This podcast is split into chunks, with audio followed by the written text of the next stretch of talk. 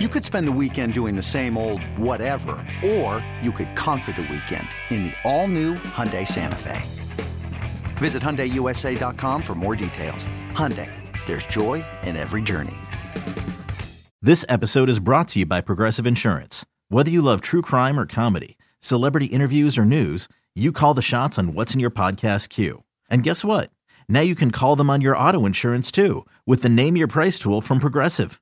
It works just the way it sounds. You tell Progressive how much you want to pay for car insurance, and they'll show you coverage options that fit your budget. Get your quote today at progressive.com to join the over 28 million drivers who trust Progressive. Progressive Casualty Insurance Company and Affiliates. Price and coverage match limited by state law.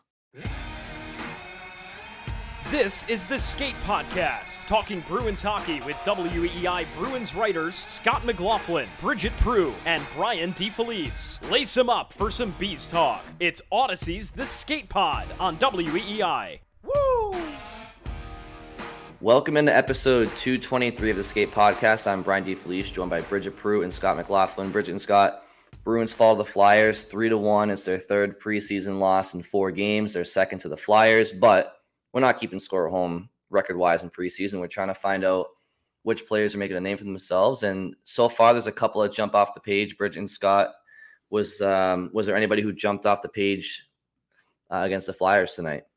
Can I go first? Actually, can I go first? Go for it, um, Bridget. Because I I know preseason hockey people don't tune into it. People people some people they don't care. It's not the regular season, but I love preseason hockey, and one of the main reasons is because we get to see some prospects and we get our hopes up about them. And like I have my hopes all the way up for Matt uh, Poitras and his chances of making the team. Like I'm 100% in at this point after he's had three games to prove himself.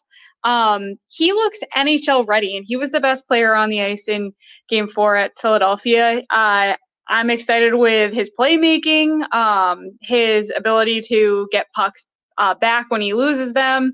Uh, he's an NHL ready guy, and not only that, we just know that he his ceiling has kind of been reached in the in juniors. Um, I don't really see him getting much out of that. So you want him to be able to one benefit from the good play he's had and what he's proven in preseason, and two, be able to grow. And personally, Scott, you'll agree with this. That's a great storyline. We've been talking about Bruins homegrown centers and drafting their next center. And if they get him into the regular season, he starts off in Boston and he proves himself, you're looking at okay, more praise for Don Sweeney. Like, look at this kid. We've dra- we drafted him he came up before he was even expected, kind of like a dark horse 19 year old kid that en- ends up making the roster. Obviously, his spot would have to be on the bottom six, most likely as a center, because he's not played, I don't, correct me if I'm wrong, any wing during the preseason. Um, but he's looked so good. I'm excited for him. I'm excited for what he can be. And I think he's NHL ready right now. Yeah. In fact, Jim Montgomery has already ruled out him playing wing. Um, he said right now they consider him exclusively a center. He played a little bit of wing in rookie development camp. And basically, it sounds like they didn't really think it went very well just because he's never played it. He's always been a center. Um, yeah, I mean, the, the Poitras hype train is very real and very deserved. Like, he has been really good in the preseason, he's been really good in training camp. He's been, I would say, he's been the best player on the Bruins in t- in two of the three games he's played. Yeah. And in the third, he was one of the best. So three really strong performances. Um, you know, I, I told you guys, and like I mentioned this on Twitter during uh, Monday night's game as well. I did think early in camp, in practice, not so much in games, but in practice, I, I would notice times where it looked like things sped up on him a little and he either held on to a puck a little too long or just took you know, took a little too long to make a decision and kind of ran it ran himself into trouble. It seems like like he's already worked that out in a week and a half. Like just the improvement from start of camp to now has been noticeable. He just keeps getting better. Mm-hmm. And what has Jim Montgomery been saying? He's been saying the guys who end up making the team are the ones who get better throughout camp and basically they're like at their best at the end. It's not you know, the guy who starts hot and then fades over the course of two weeks isn't going to make it. So Poitras started hot and keeps improving. Um, mm-hmm. I, I do think like there's areas for him to work on for sure. And one very notable one is shooting the puck. He does have to be willing to shoot more because we're now he's played three games and he has one shot on goal. It happened to go in. He has yep. three to- three total shot attempts, but you know this was also something that was sort of on on his to-do list coming out of last season in juniors, right? He was mm-hmm. he was second in the OHL in assists, but he only had 16 goals, which by OHL standards is not not really a super impressive number. Um so like yeah, he's he's gonna have to work on that. He's gonna have to shoot more. He can't just be a pass guy. But boy, like everything else, just his awareness, just his patience, the way he sees the ice. I mean, several more like really good setups tonight to create scoring chances. Good plays in the D zone, getting away from some pressure. Um, I mean, at the very least, he's making a very strong case to at least get, you know, those nine regular season games that the Bruins can play him without having to burn a year off his entry level contract. And then you can make a decision at the end of that. But yeah, I think it's it's getting to a point where it's like you almost have to carry him into the regular season and see how he does in regular season action.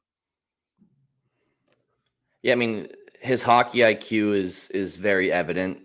His his skill set is there, and I mean, simply put, he's a playmaker.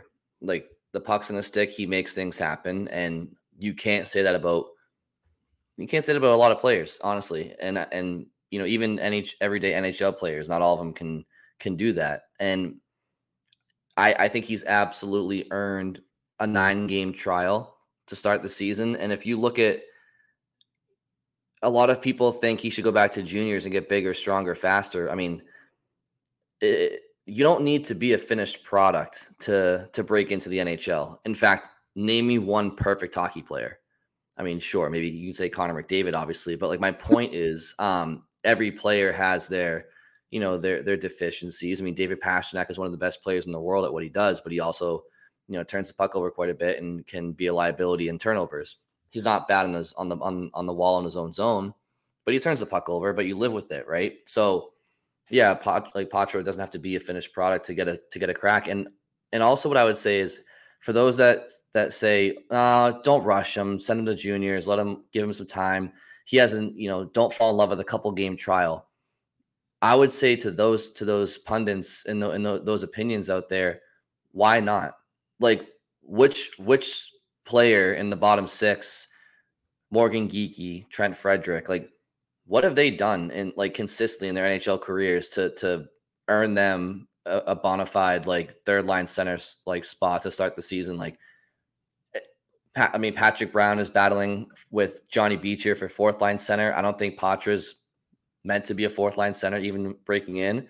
I think he's probably eyeing that third line center role, and it's like, like what what player in the Bruins bottom six is is so like dominant at that position or so head and shoulders above Poitras, even at 19 years old, that like, oh, it's it's unfathomable for him to get a to get that that look. I mean, this is not the Boston Bruins of certainly last year, but the last 15 years where they've always had one, two, three up the middle with Bergeron, Krejci, and then insert name there, Chris Kelly, Charlie Coyle. They've always been good at the, at third center. Trent Frederic doesn't have that uh, resume, and Morgan Geekie doesn't have it consistently enough. So um, I welcome the competition, and it's been to your point, Bridget, Don Sweeney. Like, yeah, kudos to him. And you see a lot of just Patrice Bergeron and David Krejci were not the fastest players in the world, but they thought the game extremely well. And um, hockey IQ can make up for lack of speed at, at times. And it's not that Poitras is not a good skater, but he doesn't need to be with his mind and, and skill set. So he's been a very, very fun player to watch. And I think that the Bruins franchise is in a position right now where they can still be competitive, but also integrate this kid um, not only for the future but for the present too. And I think, yeah, it's a fun story to follow for sure. Yeah, and and you think about they got him in the second round. It's not he's not a first round pick. They were able to find a center lower in the draft, um, then you would probably be looking for your your next um, you know center that you want to maybe eventually have as your number one center in the distant future.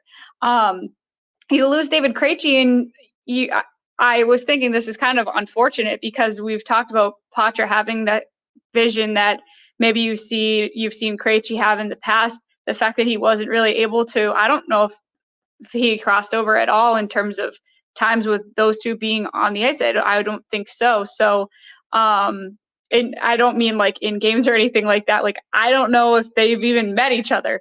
Um, but I feel like Krejci could have been someone that he could have really learned from. So it's a little bit unfortunate that the crossover wasn't there. I, I think last year for very start of training camp, Poitras was there, and then they sent him back to juniors. So I don't know for maybe like for a week or so, and I don't know if he was at captain's practice before that, but very very short period of time there. Um, yeah, you just you just in my mind it popped right in like that would have been someone that you would have liked if in this transition period you could have had him learn from either Bergeron or Krejci just a little bit. But that aside, um, I, a few other things I noticed about his game that I really liked. Um, he finds passing lanes kind of the way Krejci did, and he's really good at finding the trailer. So he was playing on the power play and, and even just in five on five, he brings the puck into the zone and he, you know, gets guys to collapse in on him and he drops it back and it's, you know, it helps with entries into the offensive zone and um, the team maintaining possession as they transition. So, I mean, that's big for a center to help uh, in transition like that. And he just looks smart um, in general. Yeah. And he won eight of his 11 faceoffs tonight. Um, he was 57% on faceoffs last year in the OHL. Um, you know, talking about like the the pick, Sweeney, you know, pay, picking him, deserving credit. If you go back to that 2022 draft, there were some people who like didn't think it was a great pick even in the second round, and actually thought his Guelph teammate Danny Zhilkin, another center, should have been the pick. Zhilkin was still on the board had had a little bit better of an offensive season the year before, and I, I, I didn't know, you know, crap about either of them. So like, I'm not going to pretend to have a take, but I remember people saying like, ah, I think Zhilkin would have been the better pick. I think he has more upside. Well, already, you know, a, just over a year later, clearly looks like Poitras was the right pick, and and he's the player kind of on the much, on the better traje- trajectory now. Um, yeah, I mean, it's he's doing he's definitely doing enough to get a look and and to you guys' point about Brian, like what you were saying about the lineup, it's yeah, this isn't the past where it's Bergeron, Krejci, Coyle and it's like, oh well, there's nowhere for a center to break in other than the fourth line or the wing, right? Like that's and obviously didn't pan out, but like that was kind of one of the things with Jack Studnicka. It was always like where is he going to break in if he even does enough to break in? Um, you know, now like there's there's a clear opening. Like Morgan Geekie is not locked into the third line center role. He's been a fourth liner his whole career. You, yeah, there there were there are signs there of someone who can produce more if he moves up in the lineup and potentially handle that role, but he hasn't done it.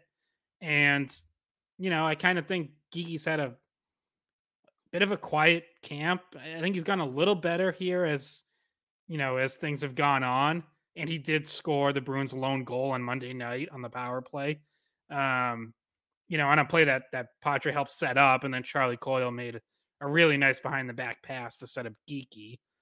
Um, but yeah, if Poitras's better, like you can easily either bump Geekie over to the wing or bump him down to the fourth line because you know i'm i think i'm as it turns out probably a little higher on patrick brown than just about everyone else who's you know ready to send him packing but it's not like patrick brown's running away with the fourth line center job and locking that down either. So you could drop Geekie down to that.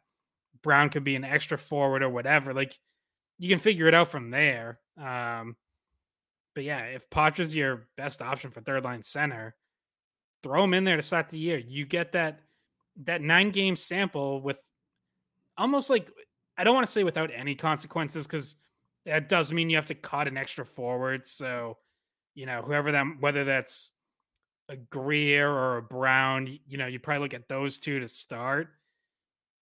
Like, yeah, you're gonna risk losing one of those guys, but I think that's a relatively small price to pay to see if Poitras's ready to be a third line center this year.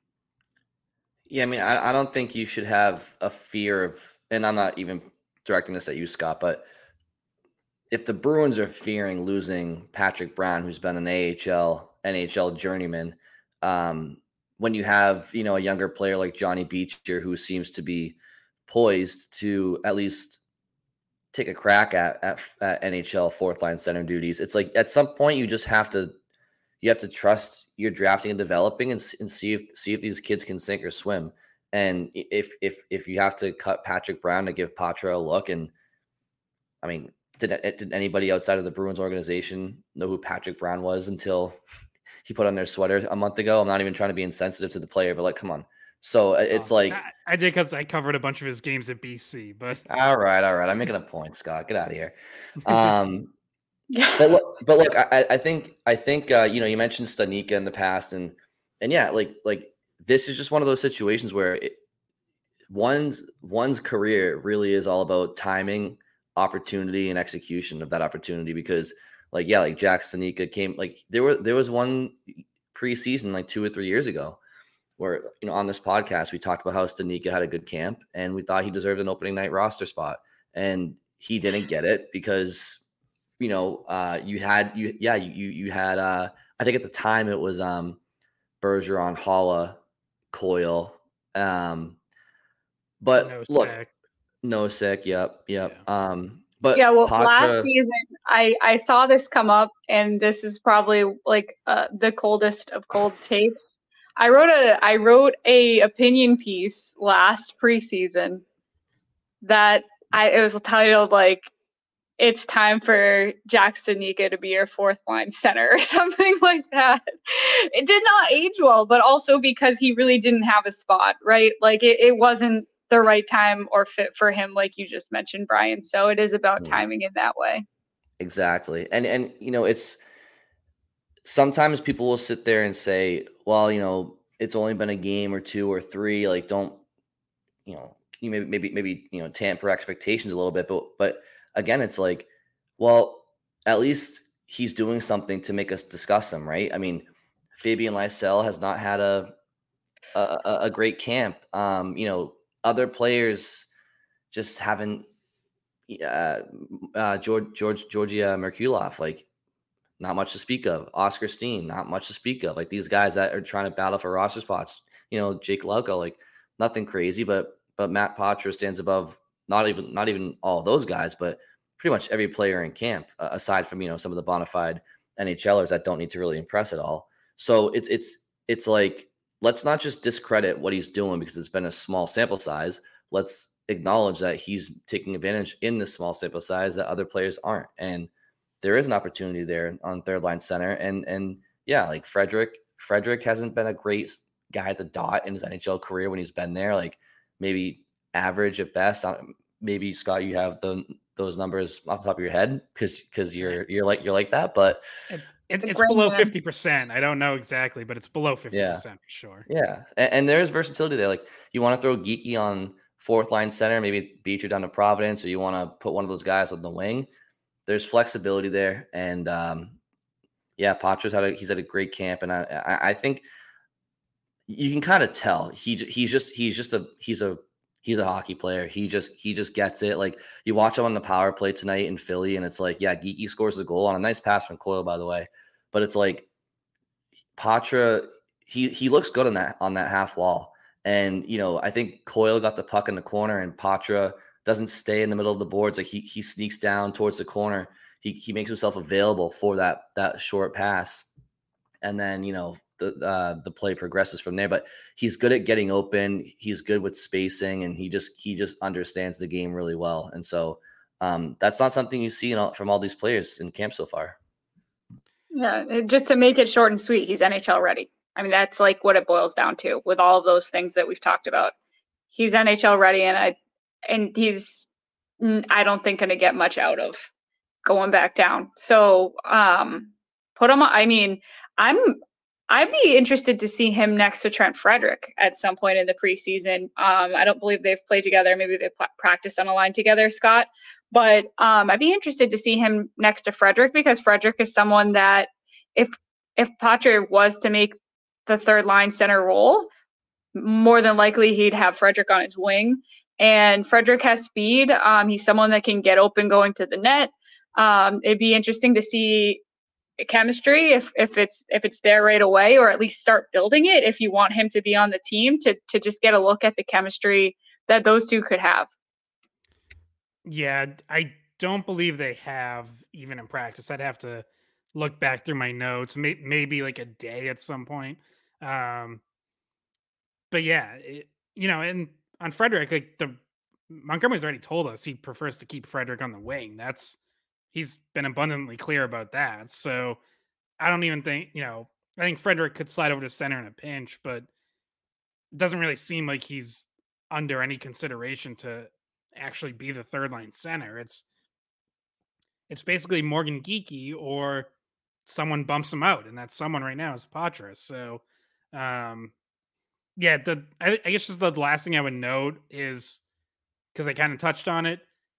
If Poitras gets those NHL games to for people to you know for them to take a a longer look, especially if like if Geekie gets bumped down to fourth line center, just don't be surprised if Johnny Beecher starts the year in Providence because I I like was saying this to Brian Optia like they're gonna want to maintain center depth in case those nine games don't go well and it turns out Poitras's not really ready.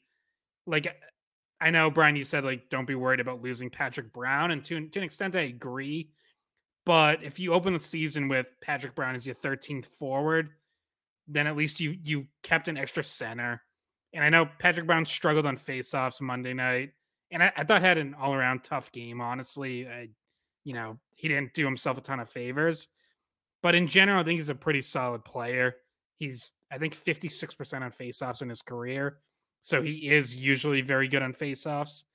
Um, then you can make the decision, like after those nine games, if you know how you're going to line it up, and maybe you could call Beecher up then if you really think he's your best option as as fourth line center.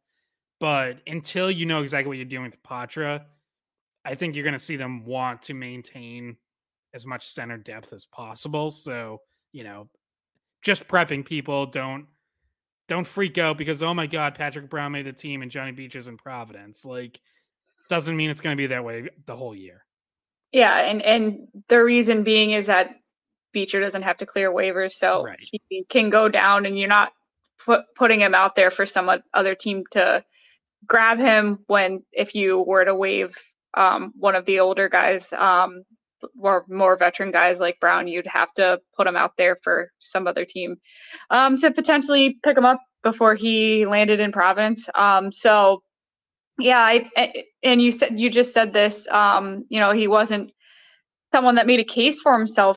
eBay Motors is here for the ride. Remember when you first saw the potential, and then through some elbow grease, fresh installs, and a whole lot of love you transformed 100,000 miles and a body full of rust into a drive that's all your own. Look to your left, look to your right. It's official. No one's got a ride like this. There's nothing else that sounds like, feels like, or looks like the set of wheels in your garage. With over 122 million parts, you can make sure your number one ride or die stays running smoothly. So there's no limit to how far you can take it. Brake kits, turbochargers, engines, exhaust kits, roof racks, LED headlights, bumpers, whatever your baby needs, eBay Motors has it. And with eBay Guaranteed Fit, it's guaranteed to fit your ride the first time, every time, or your money back. Plus, at these prices, well, you're burning rubber, not cash. Keep your ride or die alive at ebaymotors.com. Eligible items only. Exclusions apply. There's a few other guys that did not make cases for themselves tonight, and I would put Fabian Lysell in that category. I think by the end of the game, you could see his frustration in the third period. He had like the spinning shot that got blocked and he smashed his stick on the ice. And then the next shift, Montgomery actually took him off that line um, and put Steen in his spot. And I mean, eventually, it's not like he took him out of the game, but he did switch things up. And, um, you know, you don't want him to be reacting to adversity with that kind of like frustration that was clearly showing on him in the third. Yeah, I think it's I think it's been kind of a tough camp in preseason overall for Lysell. I just think he's he's struggled to make an impact. He hasn't really had very many mo- flashy moments offensively. He hasn't had a lot of space. He's had some tough turnovers. Um, you know, I don't want to like give him an excuse because there really shouldn't be any, but like I do kind of think like I do kind of wonder you know, we we know that concussion delayed his offseason training. I wonder if that, you know, threw things off to to some extent. But on the other hand, like no one really has excuses. Everyone came into camp healthy. So, you know, eh, at this point, it seems pretty much a lock that Lysell is going to be starting the year in Providence.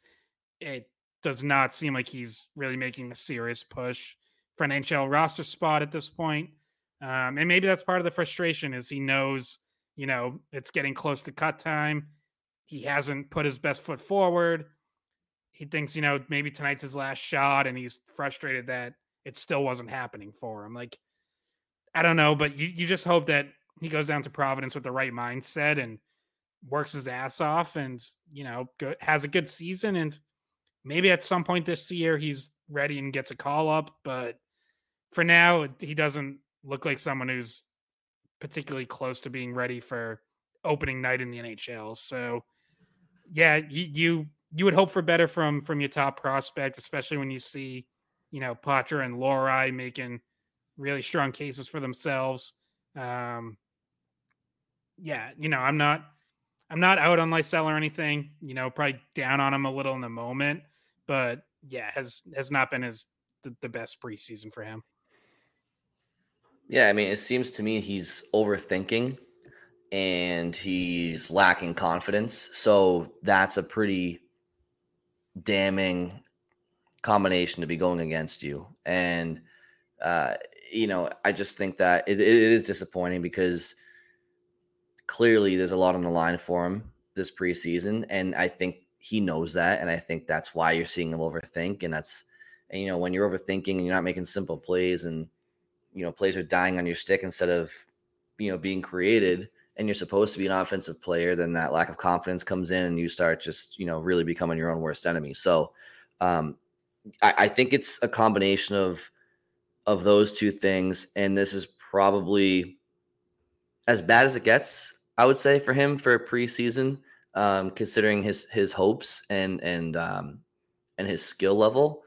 Eh, but like I said, I, I, think this might be some of the hopefully some of the least effective hockey we see out of him going forward. I think maybe go yeah go, go to Providence, get your feet wet this this season, and you know find your game again. And then that way, when you do get a chance, because you know I'm sure he will this season. Like if somebody goes down on the wing, I'm sure he might be. You know, especially if it's like a top six type winger or somebody they need to score. Um, if, oftentimes you'll see like a fourth line type winger come come up from the minors because that, that's the role they're filling. But he'll he'll get a look if, if injuries play a role this year. If he's if he does indeed start in Providence, which all indications are that he will. So I I don't know.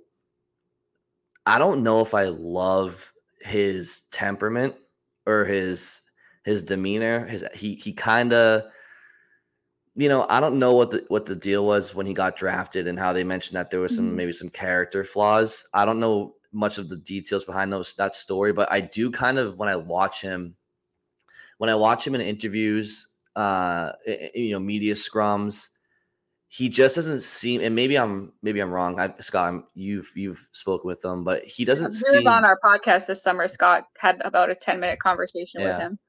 And maybe so, Scott, maybe firsthand you can tell me otherwise, but he doesn't seem very personable, but also on the ice, he just kind of seems like I don't know. It, it's I'm not Isolated. trying to. He, he, he, he, just, he just seems like I don't know. Uh, it's like I'm, I'm here. To, it's like the Marshawn Lynch, like I'm just here so I don't get fined type type mentality. But also on the ice, he just doesn't seem like I don't know. I just feel like he might have some maturity to do. I think my experience off the ice, I think he's fine. Like mm-hmm. he's he's not the most outgoing or you know greatest interview in the world, but he's not rude or arrogant or anything like that. Like eh, I think he's just a little reserved, quiet off the ice. I think what you see on the ice is I do think he lets his emotions show and sometimes right like that there's good emotions to let show on the ice. I think he lets bad ones show and you know body language. You mentioned like the slamming his stick.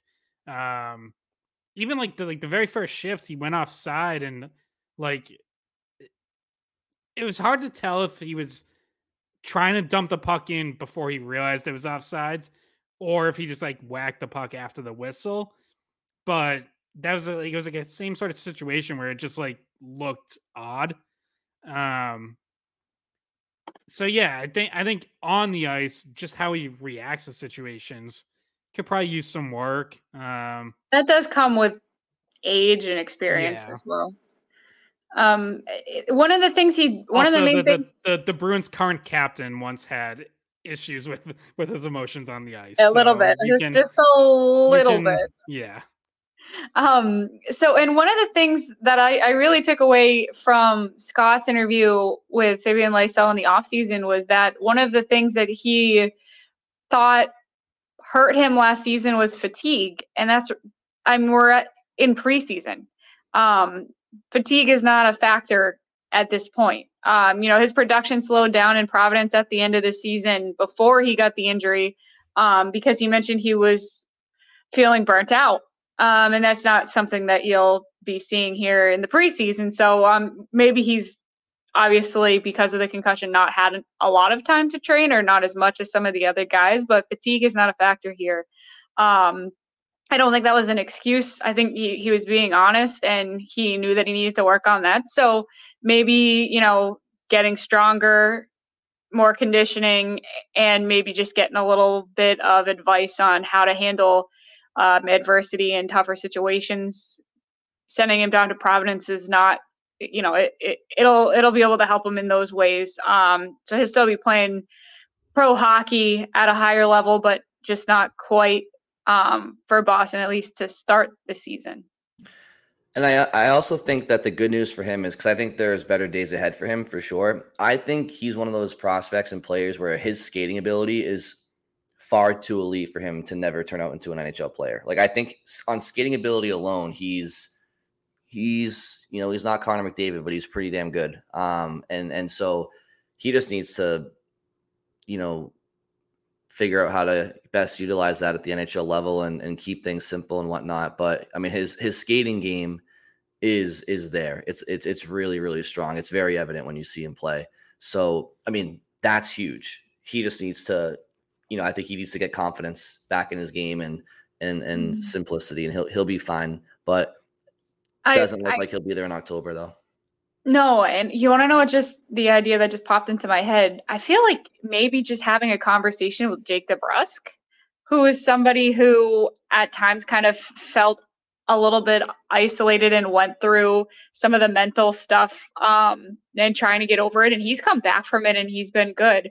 Um, maybe someone like Jake DeBrusk could relate to him some ways to cope with things like that if that really is an issue for him um, you know, there's there's always guys around you that are you know been through what you've been through, and DeBrusk is uh, you know on the older side, not he's not old, but he's on the veteran side compared to Lysell. Maybe somebody like that could um, give him a little bit of insight.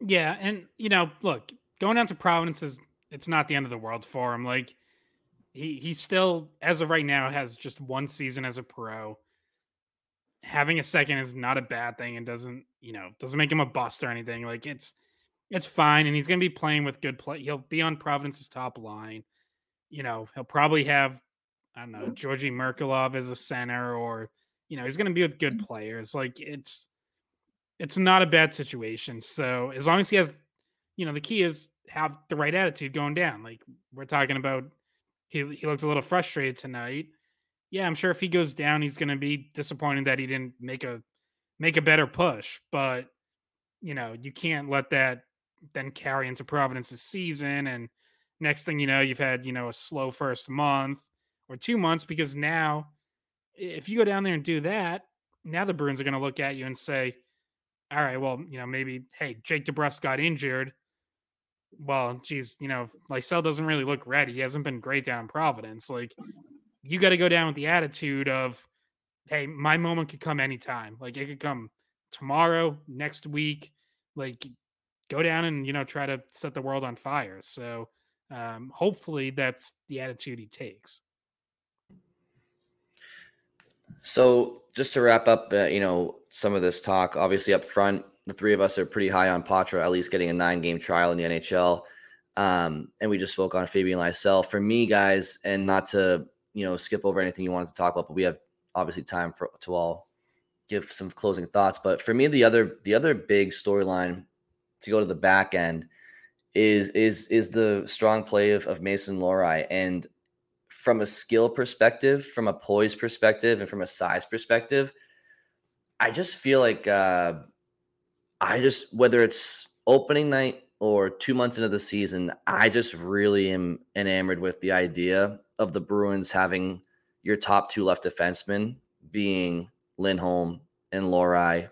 And if Grizzly, if Matt Grzelcyk is your third shot, is your third left shot on your D on your third D pair, that's a pretty damn good D corps. I mean, I just think he's got like if if your top four was a combination of McAvoy, Lindholm, Lohrei, and Carlo, like that's just that size that you can't teach. It's skill that you can't teach.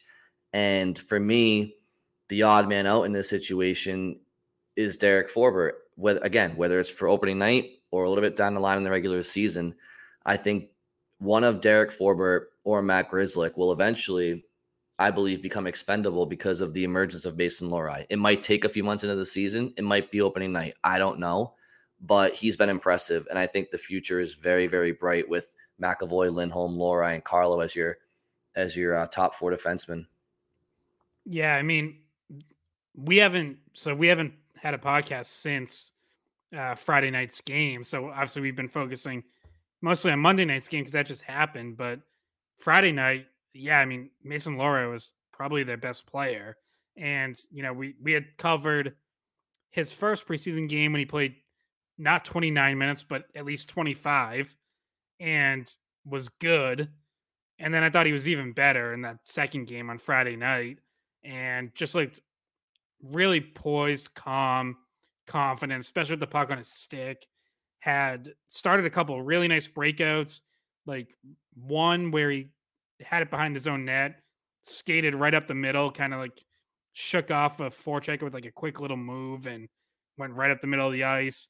Another where he had a nice long stretch pass to David Pastrnak, um, and then was involved in the offensive zone. And you just saw that consistently. You know, I think, I think he still has work to do on the defensive side of his game.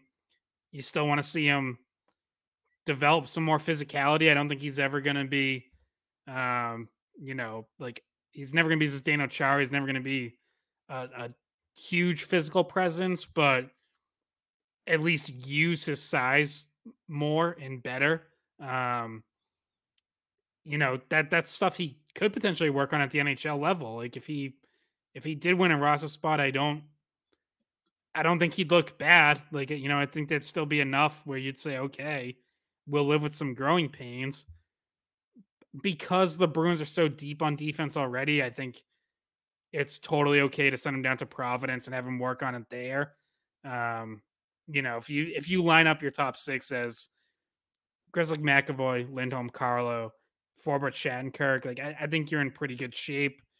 And then then you can see where you're at. If Lohrei gets off to a strong start, someone struggles or gets injured, he can be the next guy up and and get his chance.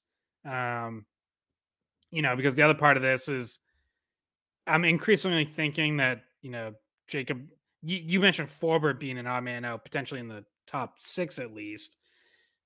I feel like Jakub Zboril's leaning towards being an odd man out, period. And part of it's not his fault. He got injured in the first preseason game and missed almost a full week of training camp, which is which is tough. But you know, Ian Mitchell has played well. They can probably only keep one of those guys. Um, Mitchell provides depth on the right side, and it certainly seems like Mason Lohrei is pretty damn close to being ready to be the the first guy up on the left side if anything happens. So, yeah, I think if you start him in Providence, that's fine. And you know, the second that you you need depth on the left side, which is going to happen at some point, there's injuries on defense every year. Um, you could see him get his chance and run with it. Yeah, um, I wanted to well just because in Monday's game, I thought Ian Mitchell had a strong game, and I had noticed even earlier in, preseason that he had he's kind of an offensive minded guy. He threw a lot of pucks on net from the point. Uh, he drifted in closer. I thought he had another strong game. I think he was um, of the of the people that are on the bubble on defense. I I think he's made a pretty good case for himself there.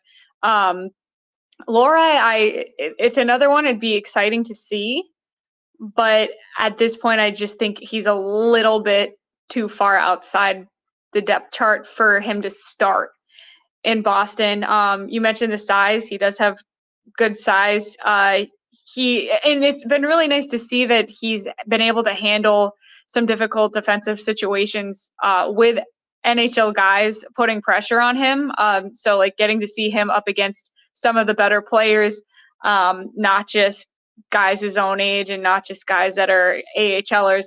Um, kind of gives you an insight into what he could be and maybe even very soon. But as of right now, the addition of Shattenkirk um, kind of complicates things for those guys that are right on the bubble there. Um, I don't know if you guys had any thoughts from Shattenkirk's game on Friday. Uh, as someone that we were seeing for the first time here in Boston, um, as one of the veteran guys who doesn't have the kind of speed uh, that Lohrei could bring. Um, just thoughts on, I guess, where those guys kind of pan out in your mind. Yeah, I thought I thought Shattenkirk looked like a veteran playing his first preseason game of the year, and you know, still still having some things to build. Like generally, veterans don't come out flying the way you know young kids do in that first preseason game because they're they're just focused on different things. Like they're not they're not trying to make you know the great first impression. They're trying to work on little things here and there. Um, I think Shattenkirk's still pretty safe in the lineup to start.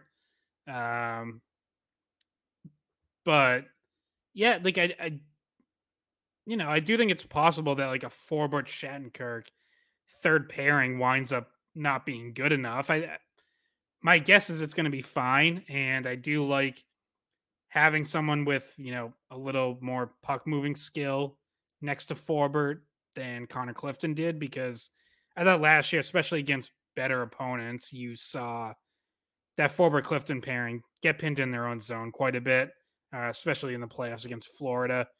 So I think Shattenkirk helps in that respect. Um, you know, Ian Mitchell, eh, he's played 82 NHL games. It's not like he's this. It's not like he's a kid who has no NHL experience. Um, I would point out his his analytics in those 82 games not good. Now he was on a bad Chicago team, so that's certainly a factor.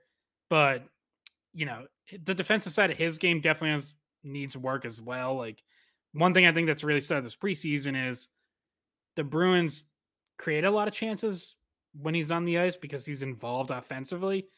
They've also given up quite a few. So, you know, you're you're you're taking and giving with with Ian Mitchell in the game.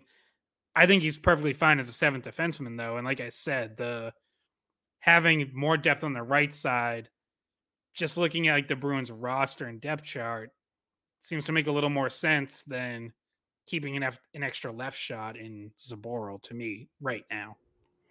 Yeah. Yeah, and you know Zboril's story is um yeah, it's uh, it's it's left a lot to be desired. I mean, he, he's been he was drafted eight years ago. You know, 26 years old, 76 NHL games played.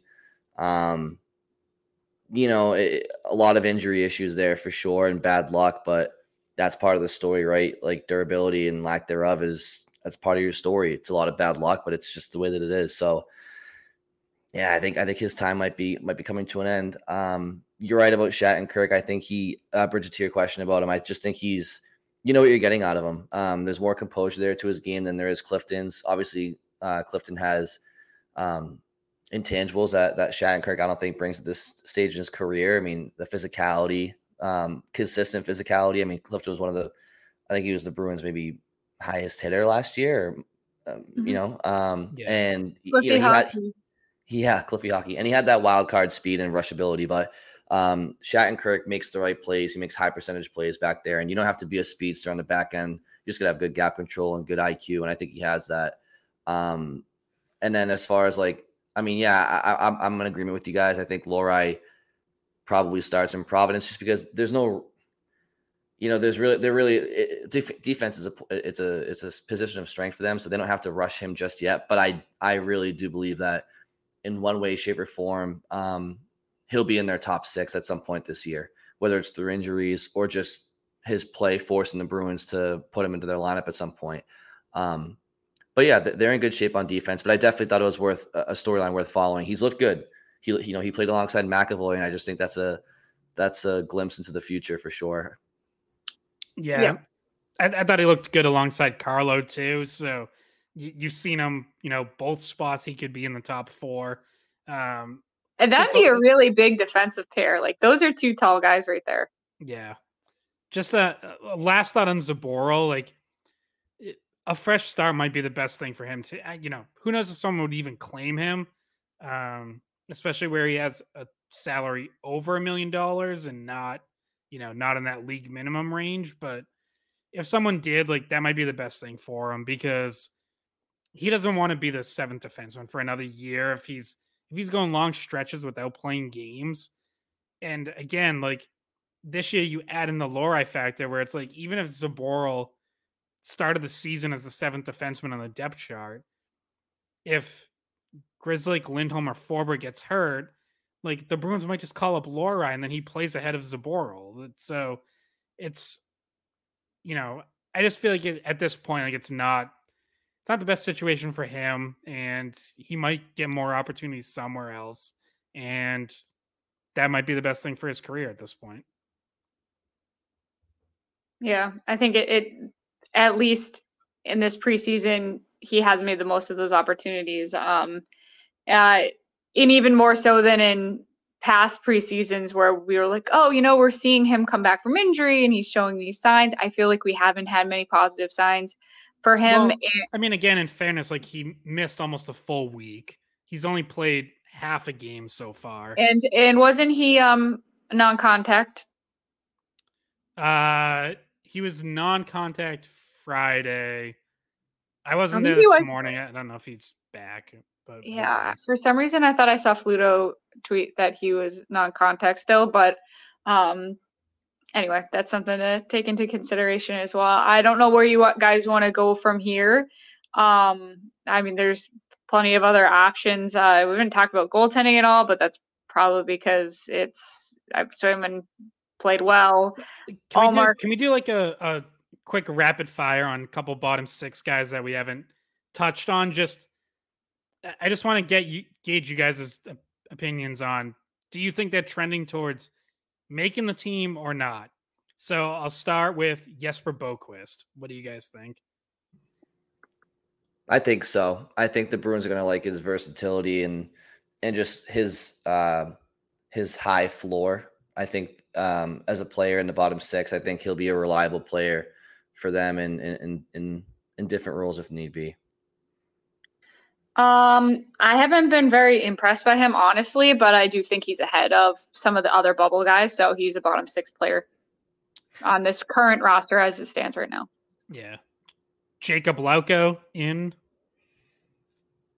I think he's um probably Providence. I feel like maybe to start. Is that even an well, option for him? Is he is he is he on a one way or two way still? Uh, well, he's on a he's on a two way contract, but he needs to go through waivers. So his his salary goes down if he's in Providence, but he he would be exposed and someone could potentially claim him. Hmm. Bridgette, what do you think? I mean, that, one, that, that one's tougher. That is tougher. Um, that one is harder. Um, I feel like maybe, yeah, but that kind of brings you back to thinking. I'm just like jotting down like potential lines, and that makes me think if he if he does make it, then that really does mean you're not seeing Beecher to start the season. And we talked about how that's kind of the easier move to make. So maybe they to start the year make the easier move, send Beecher down without exposing him. Uh, so I'm gonna guess I'm gonna go with yes. He's on the team to start the season. Yeah, I I, I realized I didn't give my answer, but yeah, I think Boqvist I think is in right now. Lauko I think is in. We saw Alex Chiasson get released from his PTO. He's gone. Danton Heinen still here on a PTO. I thought he played pretty well Friday. Do you guys think he's in, Oh, Where are you leaning there?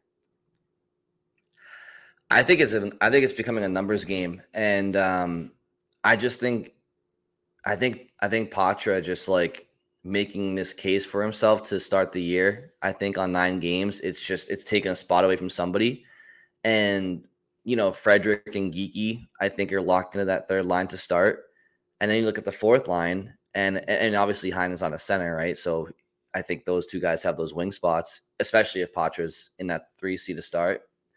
And then the fourth line, you know, obviously it's it's it's one of Browner, Beecher, right? And then you got Lucic and yeah, like I think of Boqvist. so I, and Lauko. So I think I think Heinen might uh he might get the old thanks, but no thanks.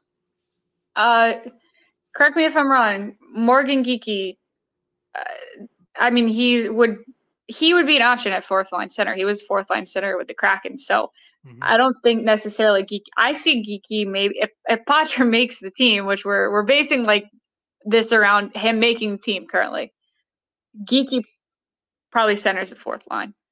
Um, and if Lauko makes the fourth line and Lucic is your other fourth liner, that does leave Heinen outside the bubble.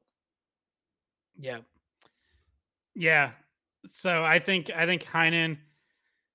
I feel like there's only room for two out of the three out of Boqvist, Lauko, Heinen. You know, guys who are to mostly play wing. Like Boqvist has played a little center. I don't think it's his strongest position. Um, so yeah, it does kind of seem like it, it was weird. Like after Friday night's game, I thought maybe Heinen's getting an edge on on Boqvist in particular, and then I thought Boqvist played well Monday night, and Jim Montgomery has had very good things to say about Boqvist pretty much all camp. So I feel like that's that's kind of telling, um, especially because you know Heinen's one of his former players at Denver. He was he was his best player at Denver. Like mm-hmm. he could easily be over the top on praising Heinen if he, you know, really thought he was gonna be hanging around. Um, and then I guess the last one, and I kind of feel like just based on what we are already talking about, we all think he's he might be gone, but AJ Greer is is he making a case to stay or do you see him getting shuffled out? Um, I think he's out. Uh, I liked him last season. I think he's somebody that was well liked in the locker room as well.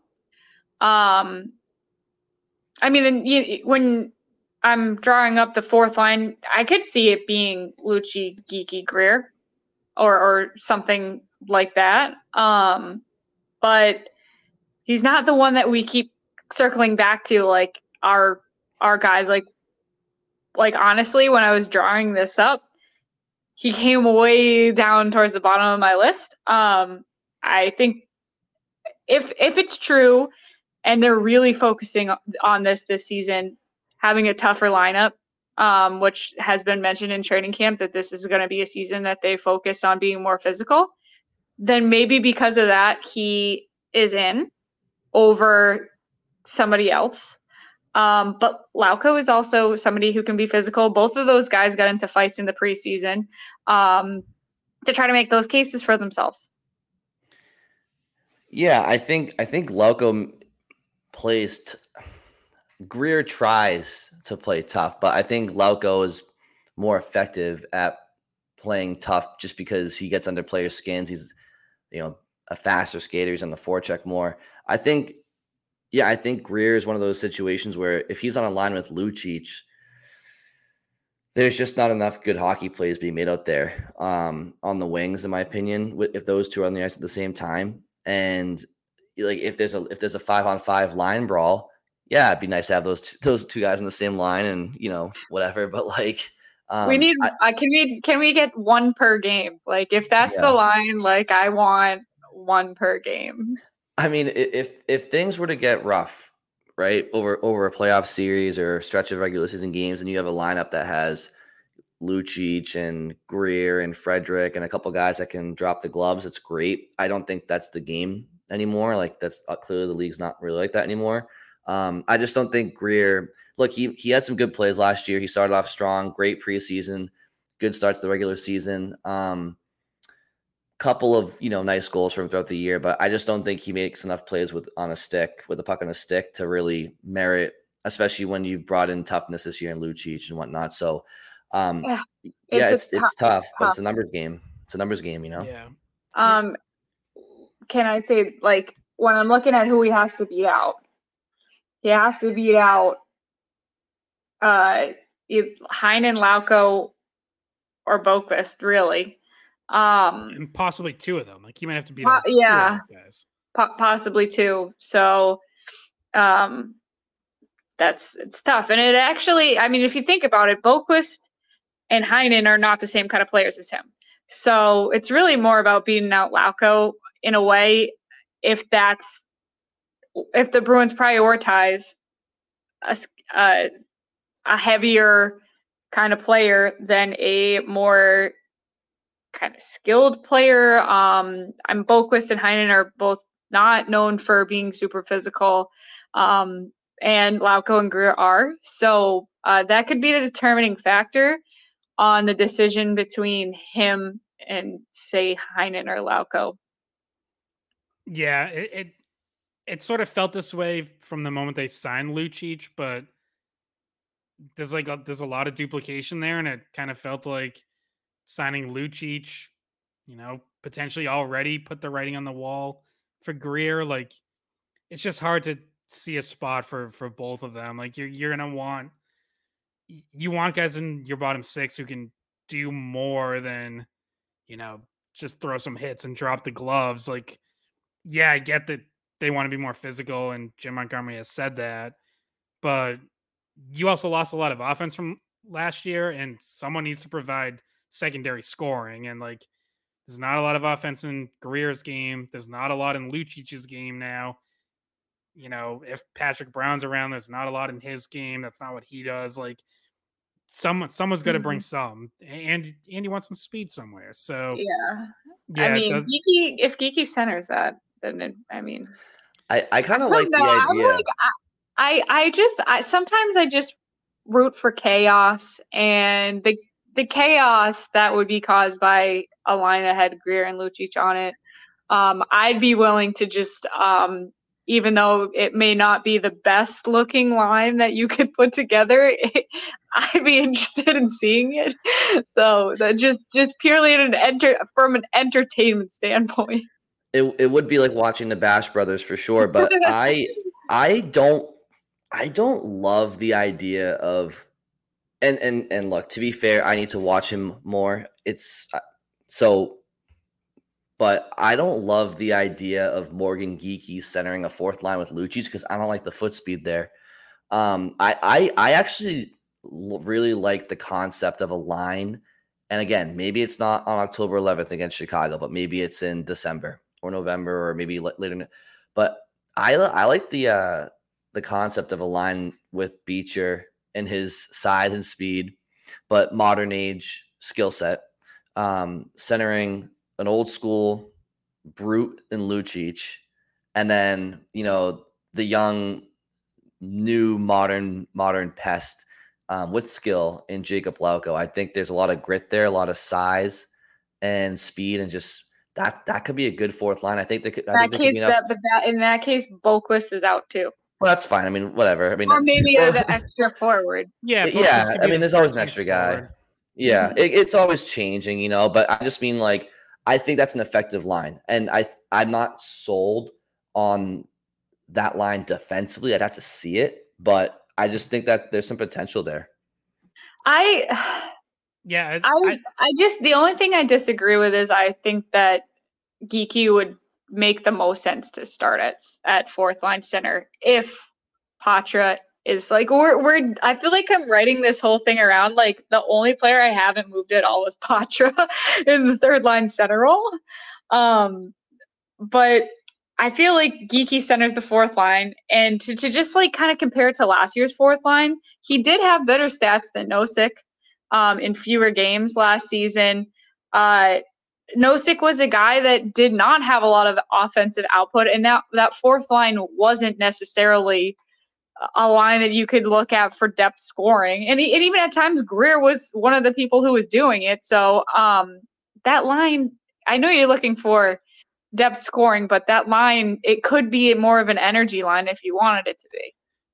yeah. I mean, I just think like it, it changes the dynamic. Like, yeah, Geekie does bring more offense than Nosek. Nosek was better defensively, so And face offs, I think, right? Yeah. So like, I, if it's Lucic, Geekie, whoever, I don't think that's a line that's, you know, starting like seventy five percent of their shifts in the D zone. I, I, I don't know that that line's going to be good enough defensively to handle that. So Yeah. it just changes the dynamic. It changes how you use it. It certainly could work. Um, but the I- same I thing do is also if like. you I do also like Brian's idea though. Like I I like the the two faster plays with Lucic and we we saw that exact line, Lucic, Beecher, Lauko, I think to start training camp or very early in training camp. I don't I don't remember if they got in I don't remember if they played a game together, but they definitely had several practices together.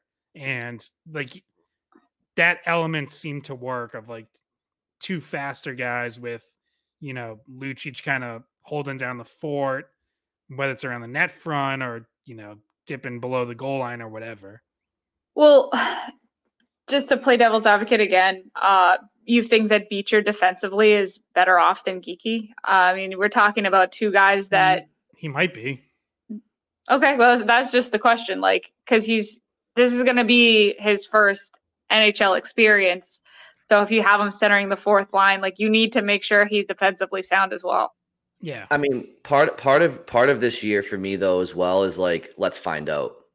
You know, Yeah. like let, let let's give let's give him a little bit of leash to see. Um, that's kind of part of this year for me too. I, I don't know the answers to that for sure. To Scott's point, like he might be, he could be, and I honestly, I, like I said, I haven't seen Geekie a ton either because he was out in Seattle and and Carolina before that. So um, that's part of this too. Like like see see what guys can do with what the the opportunity that's out there. And that's again like last year was fun to watch this team go on a historic pace, but there's there's so many more storylines this year to follow um, that we didn't get, get to follow last year.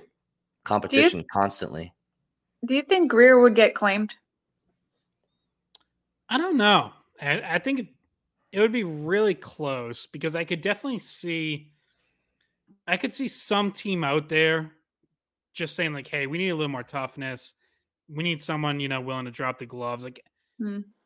I- mean, look, he he played sixty one games for the greatest regular season team of all time. Like, Yeah.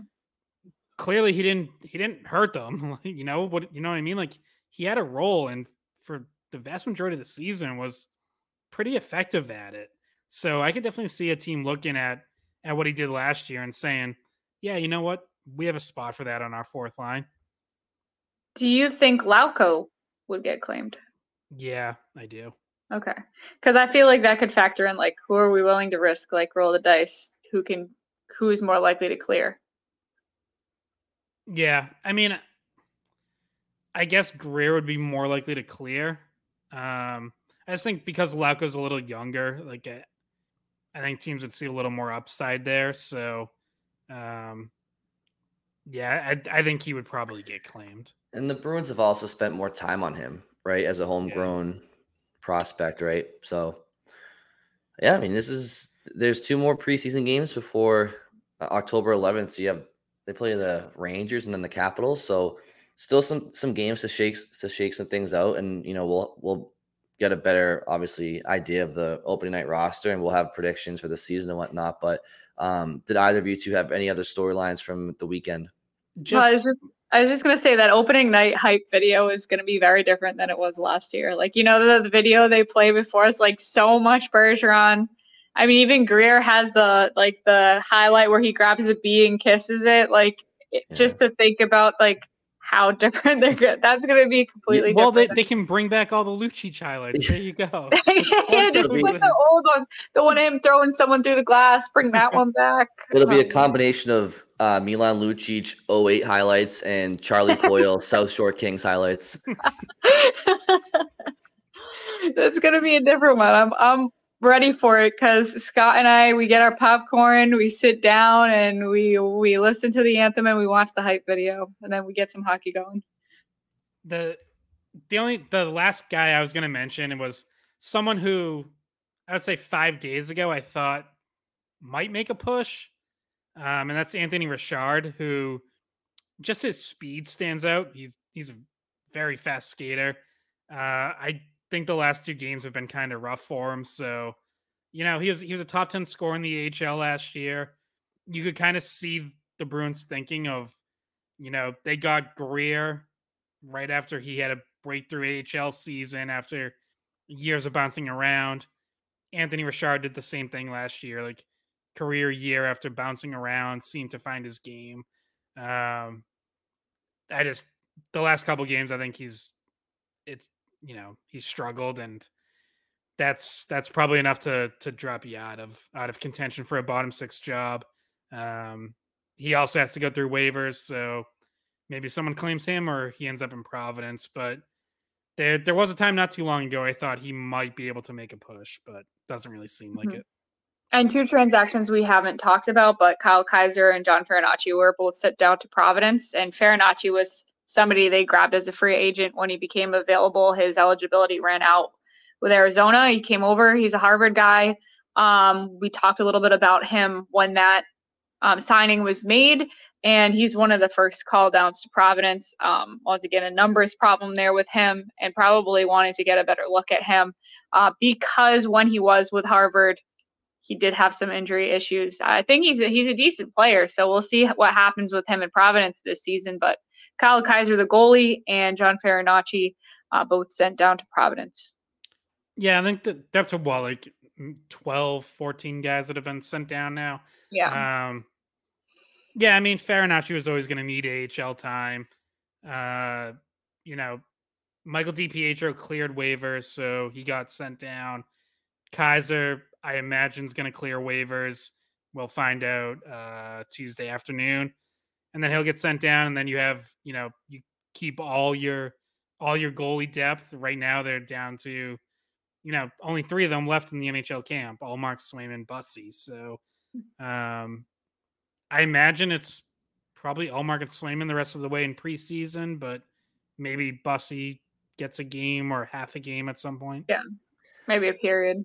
Yeah. There's there's a there's one player um I meant to ask you guys about how you felt that their their camp has gone so far, whether it's during games or in practice. But um, is Brett Harrison? Oh yeah, I think I think he's been good, and he's, you know, he's hung around longer than.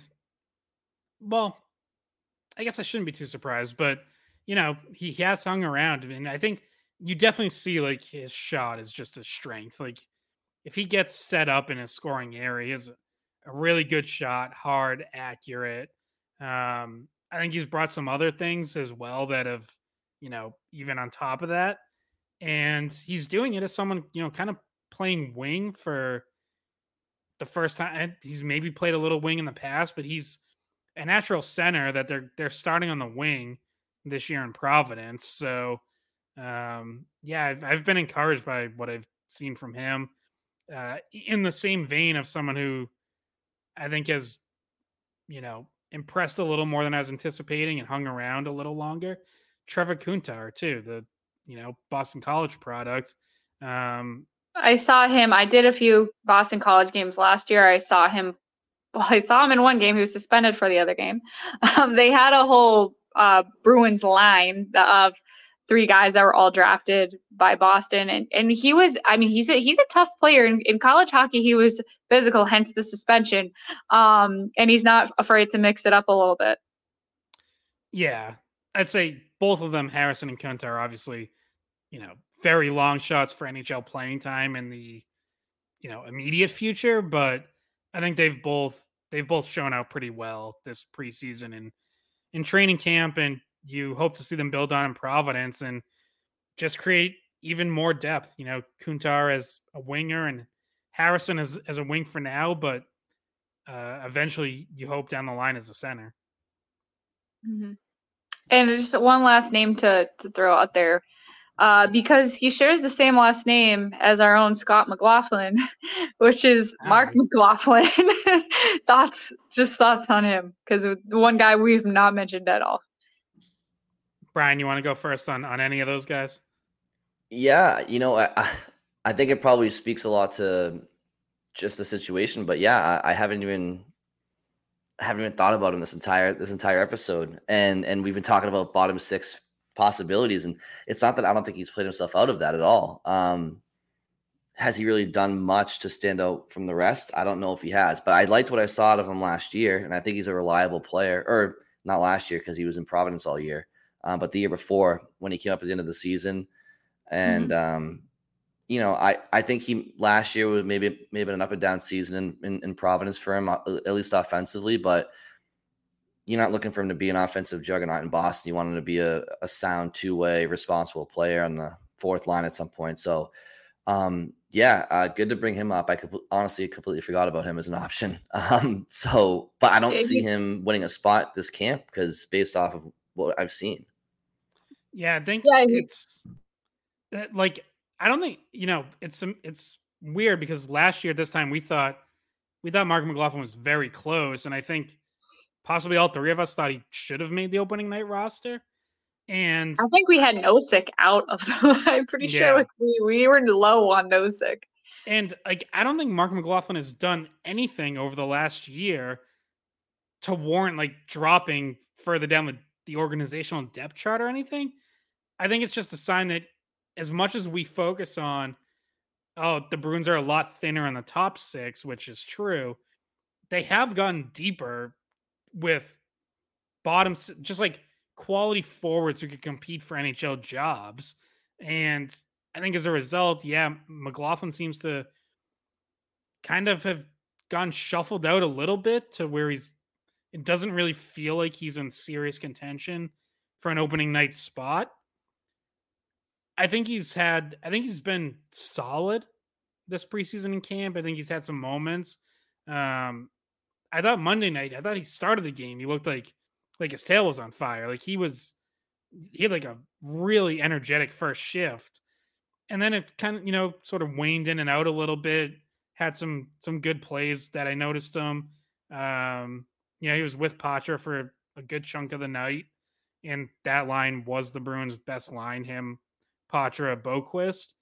Um, but mm-hmm. Poitras was clearly the one driving it. So, mm-hmm. you know, mm-hmm. I think I feel like we'd be talking about McLaughlin more if he had a goal mixed in somewhere here because his shot is one of his strengths, and it we haven't for, like forget burying chances. We just haven't really seen him even get many chances. I think he's another guy who only has like one or two shots on goal in in his um two preseason games now, so um, hasn't really been able to get in position to use that. You know, hasn't hasn't scored at all. So if he's not doing that, you don't notice a ton about the rest of his game. Um, so yeah, I think he's a guy that you know if he gets called up at some point during the year, I think he's going to look fine, and you know he'll be perfectly fine uh, in a fourth line role but it just doesn't feel like he's gonna get that out of the gate. Yeah. Do you think he gets another one more preseason game? I would think. Um, I don't know. That'll be interesting because Tuesday night is going to be basically like the rest of the team that didn't play Monday night. And then I, I think Thursday night they're going to want that to be pretty close to their opening night lineup. Like there might be a couple regulars who sit for that, but Mm-hmm. I don't at least as of now, based on their plan, I don't think you're going to see too many guys who are, you know, clearly bound for the AHL. Okay, so maybe that was it for his um possibly preseason. Yeah. And for a few other guys, like you mentioned, ramping up to uh look at what the actual lineup might be like on on opening night. So to look ahead, uh Tuesday, they're at the garden. Um probably going to see Zacha, Pastrnak, Marchand again, McAvoy, um, maybe Lohrei. You think we'll see Lohrei again because he yeah. didn't play Monday? So Tuesday we might see Lohrei again. Uh, get another look at him. And I think then, John, I think Johnny Beecher gets another game. I bet he's in Tuesday. Yeah, I mean, so, if, if if this is the um, if if Poitras doesn't play tomorrow because of obviously playing tonight, um, you'd have to imagine that he's going to get he's he's earned certainly another preseason look because they're, they're going to want to see that, and that would mean that they'll have to find a spot for him in the tune-up lineup for the last game, and I think that's kind of telling. Maybe there's some mm-hmm. reason why he played tonight because they knew that that was the case. So, yeah, um, and and maybe to Bridgette's point earlier, maybe that's the game you see him play with Frederic and see what that yeah. looks like. So absolutely, that's what I was thinking. I'm I'm thinking get him next to Frederic as soon as possible at this point and and see what that looks like. And and uh, I think that pretty much progressively throughout preseason, everything they've done was kind of telling of how much they were impressed by him, putting him on the first power play unit um, on Monday, getting him a lot of shifts, playing him in different situations, um, and the fact that he's played more preseason games than pretty much ev- everyone else. Um, he's played uh, three out of four. So, and, and a lot of guys uh, haven't not gotten and gotten as many looks as him. So, I think there's a lot of things telling you that um, we might see him last preseason game, and and he might be there. And if he can drive a third line with Frederic and whomever else, you better put him on the team. you better put him on the team. Well, and that was one of the, the most encouraging parts of his game Monday night. You look at those first two games. The the first one, he's on a line with James Van Riemsdyk and Jake DeBrusk, established top six NHL forwards. Second game, it was Brad Marchand and was it Boqvist? Their their wing, I, I, I forget, but either way, Brad Marchand, one of the best left wings in the NHL. So if you were cynical, you could look at that and be like, all right, yeah, he looked good, but you know, he's playing with really good players. Like, what does he do? You know, lower in the lineup. All right, well, Monday night, his line mates were Boqvist and either Mark McLaughlin or Justin Brazeau. Yeah. And it's like with you know, Boqvist and, and McLaughlin are good players. Brazeau is big and strong and brings, you know, some power forward elements, but he's an AHLer, and yet Poitras was still the best player on the ice. So, like, okay, there you go. Like he did it without, you know, top six wingers elevating him. So, um, yeah, that like that was maybe the most impressive part of that. But it's also a testament to him that he can keep up and make plays with those top six wingers when he does when he does get yeah. the opportunity because not every player can do that. So it's he he's showing both both ends of the spectrum. Yeah, because he's in the first game was with DeBrusk and Van Riemsdyk. Second game was with Marchand and I think Heinen to start. Oh yeah, um, you're right. Yeah, and and then uh, we see him with Boqvist and McLaughlin uh, in his third chance, uh, which was preseason game four. He's really right. played with everybody, but the people he actually might play next to, I feel like. Yeah, I think he's going to be playing with uh, Montgomery next game. Montgomery and Sacco. There you go. Um, yeah, I mean, I think so. This has been kind of a an old school skate pod where it's been uh, pretty long. I think it's what six hours in at this point. Oh no, just now. We're excited, guys. I talked to Nick, uh, one of the our friends who's a producer, and he's like, "You cannot get me to tune into preseason hockey," and I'm like, "This is my favorite part of the year."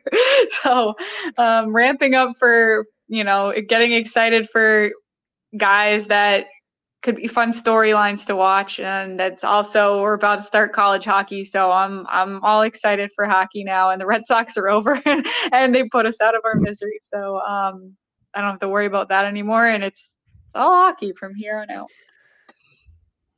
yeah and there was definitely a lot to cover and you know individual performances and whatnot so i think going forward obviously we'll see how these last two preseason games shake out and what the roster is looking like. And I'm sure we'll be coming back for some, you know, roster projections, predictions, and standing projections and stuff like that. So, Oh, Um, Scott, aren't you putting an article out soon about that? Yes, no. Did you already do that? Mm, well, I did. I did a roster projection after the third preseason game on Friday, so I'll probably do another one after like the last preseason game. I think Mhm. just do it every three games. Sounds but I, I, good. got, I gotta say, even just from like Friday, I already feel like I'm changing my mind on a few guys. So, you know, recency bias. Watch that out for your recency bias. Yeah. Well, th- that that was part of me throwing throwing names at you guys. You know, get get some Trying to feedback, cheat. so, yeah. Cheating on the Yeah. test over here. yeah, it'll be fun to watch the uh, the Calder race between Connor Bedard and Matt Poitras. So that'll be that'll be fun to watch yeah, all there we go. Um, That'd but be yeah, so incredible. that would be the biggest like dark horse story that we've seen in a long time. But uh, that's a long shot. But that'd be I mean, great. with- based based off of what I've seen, I mean, Bedard's going to be a hundred point guy this year. I mean, he's he's stupid, but um, I mean, based off what I've seen in preseason with with some opportunity, I could see I could see Poitras scoring you know twenty five to thirty five points this year if if he plays like a full slate of games. I mean, he that, that's that's not nothing for a nineteen year old. Yeah. Maybe maybe turning twenty. So Hey, Pa- Patrice Bergeron didn't win the Calder, so you- you're you're fine if you're not winning that. He- yeah, but uh didn't he, he lost. He lost out to, to some some goalie that I think we might know. That's true. Um, all right, guys. I think we got through way too much. Um, so I think we're it's time to sign off so that I can edit and then go to bed. all right, Scott, anything left from you? Nope, all good. All right, thank you all for listening. We'll talk to you very soon.